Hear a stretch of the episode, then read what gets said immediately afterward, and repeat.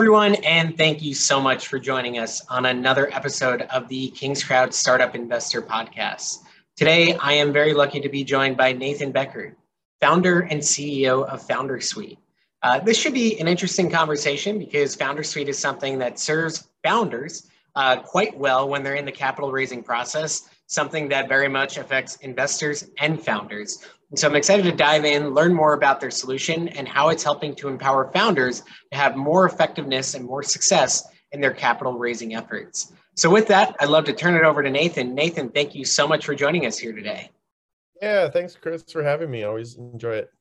Absolutely. So for those who don't know about Founder Suite, tell us a little about yourself and a little bit about what you're building at Founder Suite.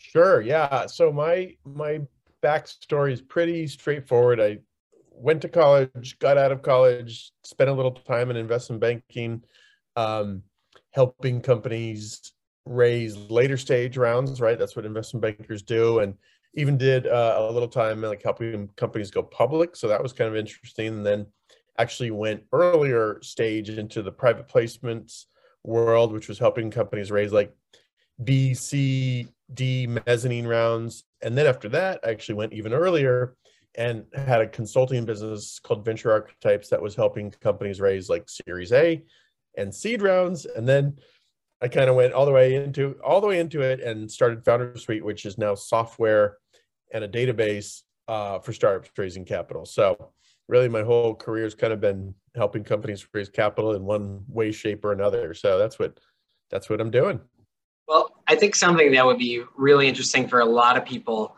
is how are you uh, or no not how are you. What problems are you solving for the founder that they're running into in the capital raising process? Yeah there are so many. How, much time, how much time do we have? Um, no i mean i used to help founders raise capital, and especially when I was helping them with the early stage raises. When I was doing the consulting, you know, I'd get a company on board, and um, it, it's always first time founders, right? Almost, you know, 99% of founders out there are basically first time founders, first time fundraisers. They haven't done it before. It's not rocket science, but it's also not entirely intuitive you know there are a lot of nuances to raising capital that can trip you up if you do it wrong right um, and so i mean some of the problems are obviously identifying the right investors right? That's always been a challenge. Who should i be going after as a founder raising capital? And so that's something we're trying to help solve with our database of investors something you can come search and, and build a target list. Um, the actual mechanics of running a fundraise are often very messy, right? You're talking to hundreds of investors in many cases, and every time you talk to an investor, it leads to you know two or three follow-up action items that have to happen. So there's a lot of activities that have to happen. Now take that and compress it into a, a pretty tight time frame ideally. If you're a founder you know you don't want to be stretching your fundraising out over nine months. You want to be doing it in two months or three months if you can. So you've got to do all this activity in a short time frame. So that's what we're kind of attacking with our crm and then there's just the ongoing kind of relationship building with investors right? You've um, you should be as a founder building relationships with investors both way before fundraising and then after you raise capital. You should be kind of nurturing relationships for your next round. You should also be engaging your your investors who wrote you a check. And so we've got some tools for that like investor updates. So you know there's just a lot of like little like it's it's not one big problem it's a lot of like small and medium sized problems that founders encounter when they're raising capital. Even like our most recent product we launched in December was a data room, right? Pretty simple thing, but it's where you create folders, upload upload sensitive documents like intellectual property or or your product roadmap or your you know confidential financials and stuff like that. And then you want to be able to share it with people and not let them download it or let them view it only or whatever. Like just those pro- little problems are kind of what you got to deal with as a founder and that's what we're we're attacking through software. Well i'm sure a lot of folks you know who listen to us are you know maybe you're in sales or what have you.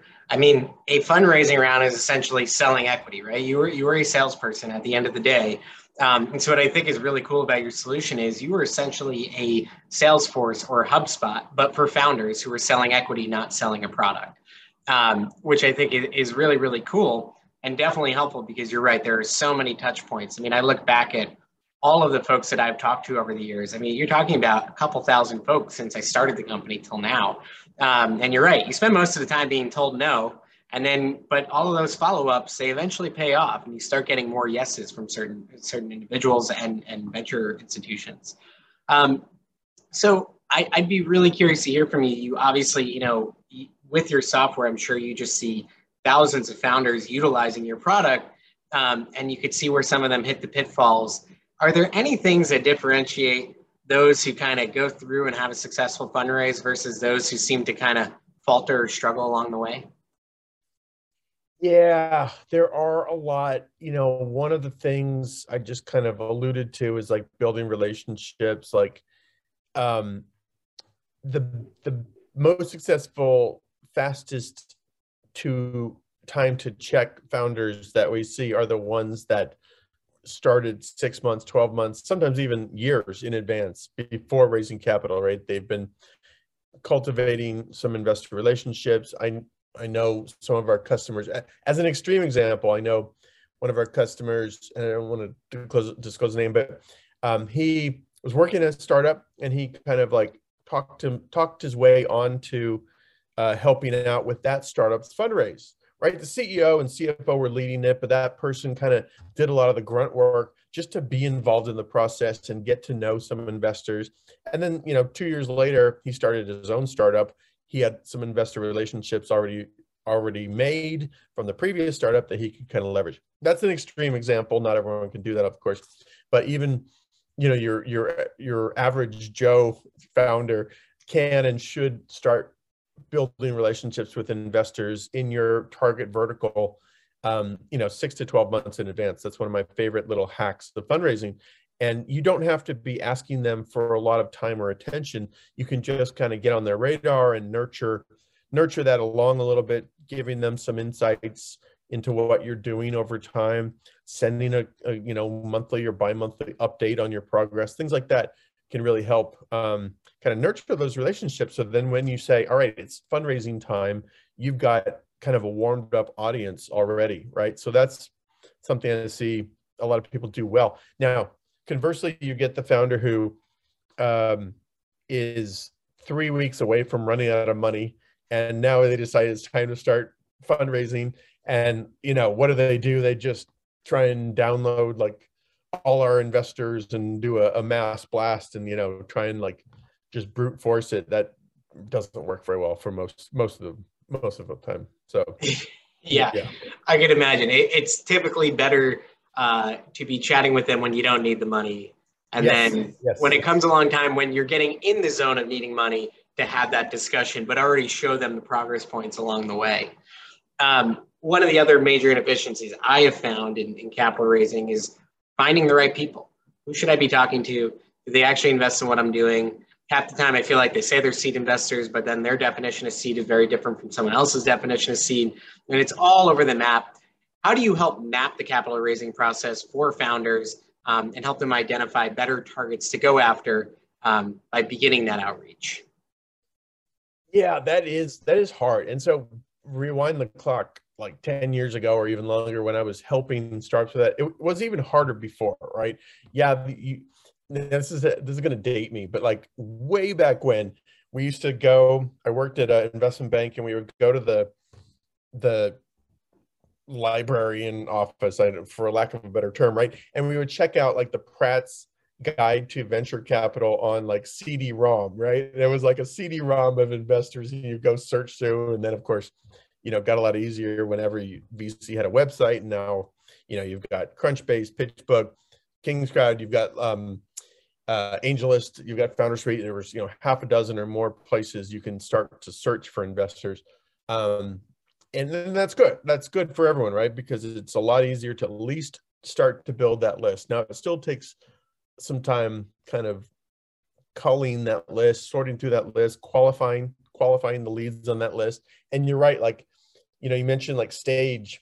Stage is actually really tricky. We have ways to search by industry industry tags, type of investor, location, stage, we still don't have, even though we've been working on it, because like you just said, different investors just define stage differently. It's hard to really standardize across 200,000 investors what is a seed investor, right? I mean, right. and so we're we're working on it. We're we're getting there, but it's even things like that are kind of hard to standardize. Um, yeah, what was the original question? I No, no, I, I, I think you, I, I, think you hit on it. Um, I'm also interested to ask you. You know, when you think about um, connecting with venture funds and things of that nature, a lot of times it comes down to who you know and having an inside relationship to be able to connect with them. For founders who are starting out and they don't have those connections, they don't have that network. You know, does creating that kind of email drip campaign, letting people know about what you're up to, trying to find ways to get them interested in grabbing coffee with you prior to you needing money. Is that a way to kind of nurture and build a relationship? Do you see things that are key to success in building those cold intros into something that actually flourishes? Yeah, yeah. You touched on, on several parts right there. I think the secret to building those connection connection points or connector paths um, is working the founder network, founders network in general, right?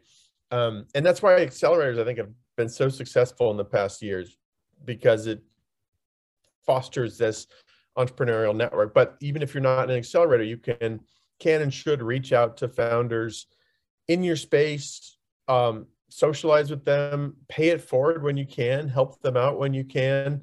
Maybe you know you're talking to a founder in fintech space and you're in fintech, and you know they're looking for a a great QA engineer and you happen to know someone, right? Pay it forward, make that intro, and then you know later on it's great to lean on those founders for those intro paths to investors.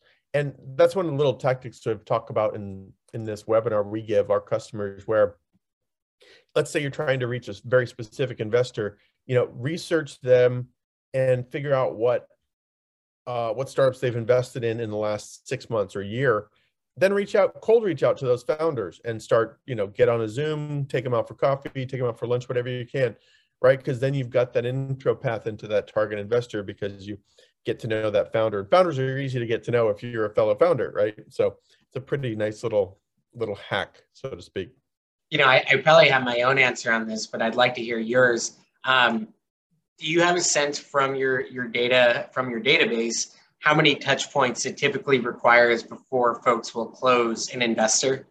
Mm, that is an interesting. I I wish I had a hard number for you. I don't. Um, I'm going to just kind of ballpark it from like my own experience and conversations. I'd say it's six to seven in many yeah. cases, right? Um, just throw that out there. but yeah, yeah. No, I think that's about exactly where I find it to be as well. Um, in terms of your customer, right, which is the founder, um, is there a certain stage that folks are coming and utilizing your software for, or is this kind of any stage starting as early as kind of doing a friends and family round? It's it's if we did a little pie graph, pie chart of our customers, it's a pretty big wedge is going to be the seed stage, pre-seed and seed stage, so pretty early stuff. Um, but we are getting later stage companies on there as well and some of those are growing up with us on the platform like they started on seed and now they're they're on to raising series a and series b and they already have all their investors in there. They have the whole history of two years of investor updates in there. That's kind of a cool little hack right? Let's say you're raising a series b now and you can just give access to those guys those series b investors like hey here's my two years of updates.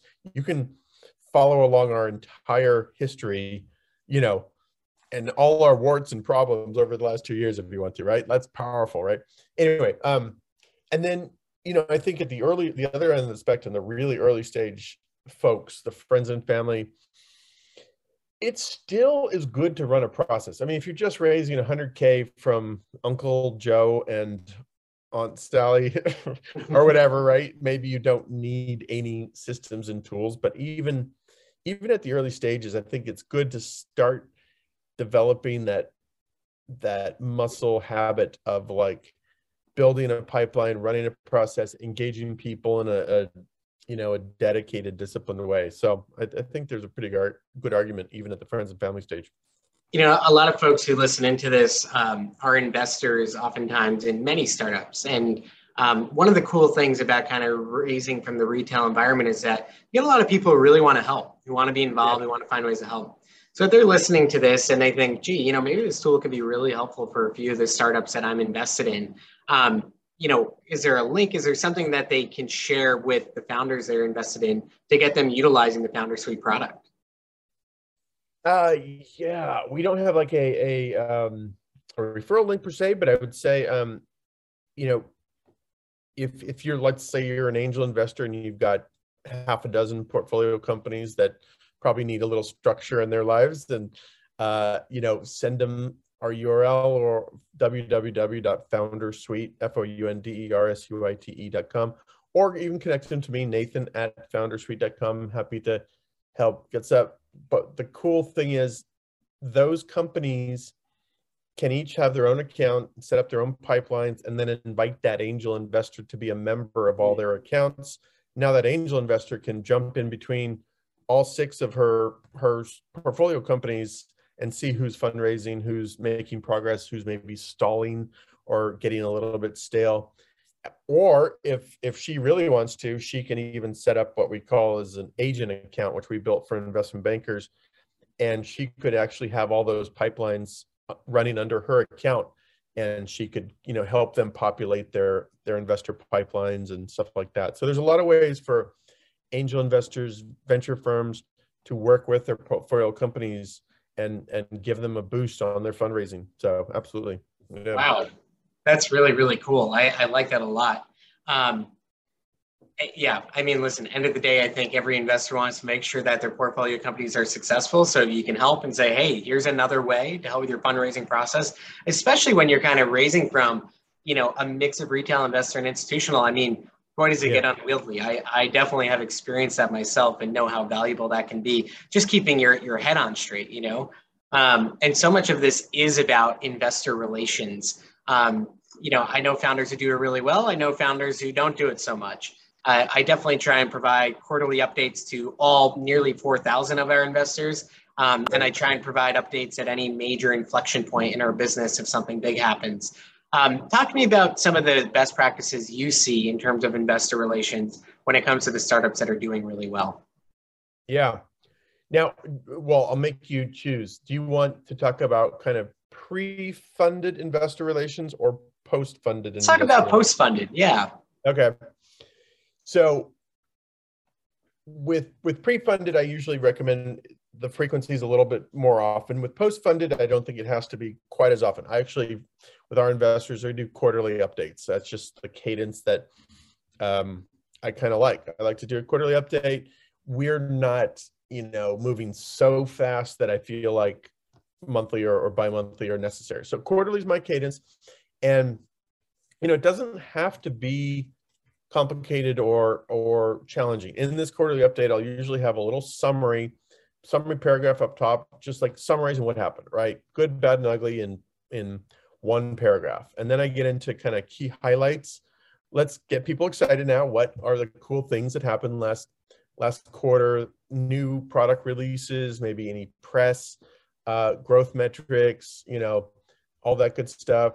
Usually have a little metric section where we're talking about our you know, um, MRR, um, total cash on hand, churn, cost of acquisition, a few other things.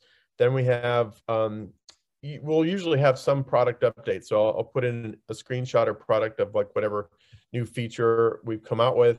And then I get into kind of challenges. All right, what's, what are we struggling with right now? Um, and, you know, I like to be pretty open kimono about our struggles. Like what, what, what's going on that's I'm keeping me up at night and turning my hair gray, even though I'm not as old as I look. And then you know, kind of getting into like how I can, how you can help, right? So at specifically asking for help on either those challenges I just talked about or other stuff. Maybe it's recruiting or intros or whatever. Um, and and then sometimes I'll have a little bit of like looking ahead section, kind of just talking about like what's coming up next and what we're going to be working on. And that's it. So I can't really do the math. That's six, maybe six sections or something like that. It's not yeah. that hard to write. Each one can be just bullets. You know, it doesn't have to be super eloquent prose, and it shouldn't take more than an hour or two to to write that, right? And but that structure is really helpful for people who have written you money or written you a check, given you money, and want to see you succeed. Uh, that's that's actionable for them. So yeah, no, absolutely. One last section I want to add. Oftentimes, maybe even after the ask for help, or even somewhere down, or sometimes even up top, I'll do a little thank you, like especially thanking the people who helped last quarter when I had mm-hmm. challenges. Right, calling those those names out up front. Thank you, John, for making the intro to our new head of sales, so and so forth. That's really really powerful. So I like it. Uh, I think that sounds really, really good. It aligns pretty well with with things that I typically like to do as well. Um, last question for you here. Obviously, there are a lot of inefficiencies in capital raising for founders. You're helping to solve for several of them, including this ability to really kind of control your funnel and manage process a lot more efficiently in a way that a traditional CRM just doesn't do. Um, what other things would you like to solve for in the founder raising uh, experience to make it more efficient and effective? Yeah, it's it's there's a lot of pain still, right? I feel like we're slowly and systematically tackling the pain points. Every year we come out with a, a product or two. Um, our most recent was this data room. So now when you get into due diligence, you know, and you want to start sharing all stuff, you kind of need uh, a data room. And so we've got that on there. Thing I want to kind of solve in the future, it's still very hard. We talked about this a little bit. Still very hard to identify really good matches and you know kind of find your connection paths to those investors. If there's anything more efficient to sort of, I mean, I don't think there's really you know crowdfunding clo- comes closest to kind of being a matchmaking vehicle between founders and investors and you know it has some advantages i think you guys probably can talk about that more than i can um, but there's still a lot of inefficiencies in identifying the right people, finding the right connection path to them, and then figuring out how to how to build that bridge to investors. And I think tech can help at least for parts of that. So that's kind of some things we're thinking about. Um, yeah, that's probably that's probably enough right now. Very cool. No, I appreciate it. Um, well, I listen. I've really enjoyed the conversation. Thank you for so much for all of your thoughts on on kind of the founder capital raising experience and that journey and what that looks like. Um, for those who are interested, you know, foundersuite.com. Uh, I think it's a wonderful solution and something that really can help founders. And if you're an investor, um, I think it's paramount to ask your founders if they're utilizing this product, and if not, you know, getting them to use it because it really is an effective tool for managing your capital raising process. Um, and ultimately, we want companies to be successful in doing that because that's that's the lifeblood of making sure they continue on and see their vision through. Um, so Nathan, thank you so much. Any uh, last words for the crowd? No, just uh, you know, it, it's never too early to start thinking about fundraising and building those relationships, like we talked about, because it it always takes longer and it's harder than you expect it to be. So so start early. Check out King's Crowd. Check out Founder Suite. Um, um, and and I guess last words of advice, you know, something I, I like to think about, like start to kind of pay it forward, start to build your your founder karma bank, right? So because you're going to require calling in a lot of favors when you actually start out fundraising. so start to sort of build the goodwill in advance. You know, be helpful to everyone you can with other founders, and then that'll come back to you when you start fundraising. So I like that. Yeah. Perfect. Start to pay it forward. I think that's a, a wonderful note to leave off on. Nathan, thank you so much for your time today and have a wonderful day. Thanks, Chris. Thanks. Bye. Appreciate it.